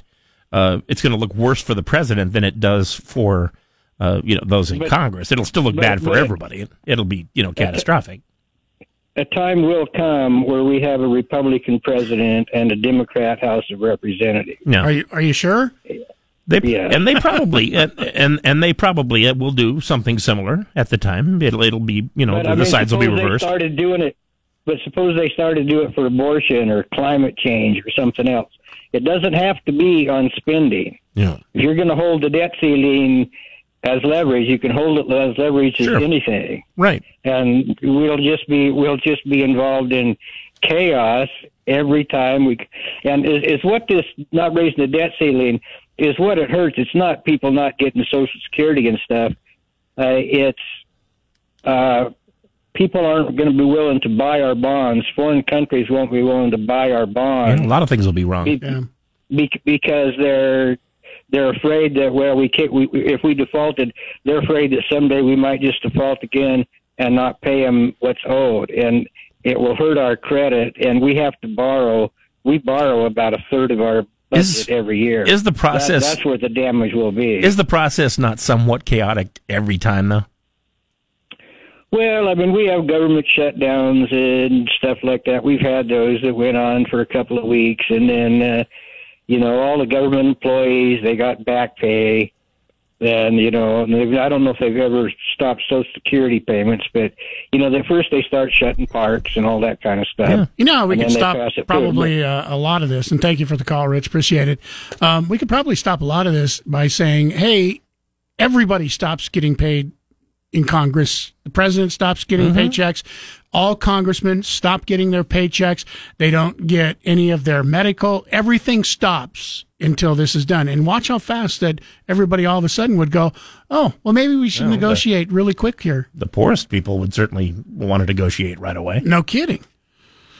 Uh, 208 336 3700, pound 670 on your Verizon Wireless. By the way, um, you've got a few more minutes. If you want to text us, just text Luke Combs. That's all you have to do. If you want the Luke Combs tickets, Saturday night, um, looking like a great night for an outdoor concert, by the way. Temperatures are supposed to be in the uh, 80s, possibly low 90s on Saturday. So if you like these tickets, we're going to give away a pair of tickets here within the next few minutes. But if you want them, text just Luke Combs. That's it. Just his name, Luke Combs. You don't even have to spell it correctly. As long as I can tell it's Luke Combs, one person will be chosen at random to get those pair of tickets for Saturday night's concert.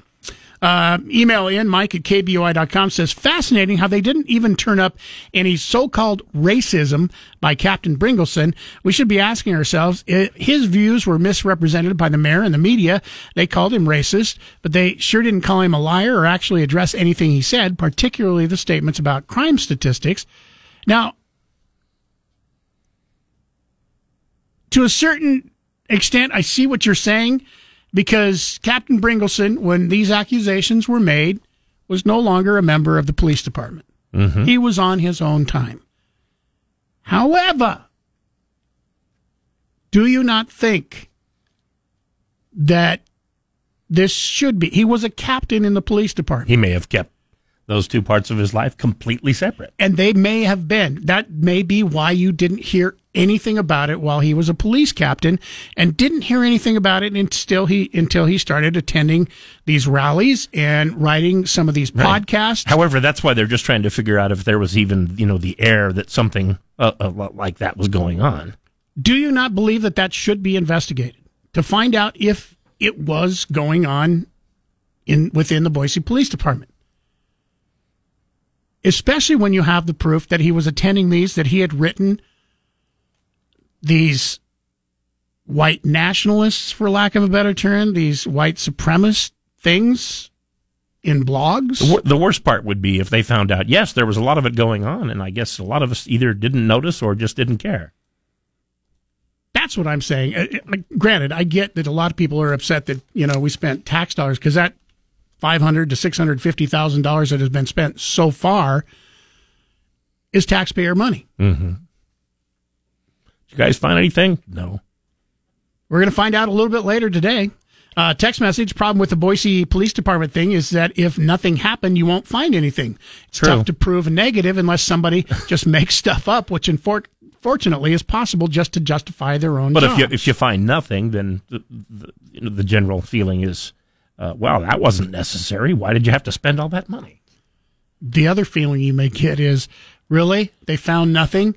Okay, who's who's in charge of this cover up? Once again, that's Yeah, the yeah, little that's cynical That- part that of my one- brain well, that- going. That, one always kind of comes out. At Am I? point. And I'm, I, I don't think I'm wrong. You're going to have people say, "Oh, some sort of cover up going on." They don't want to make the Boise Police Department.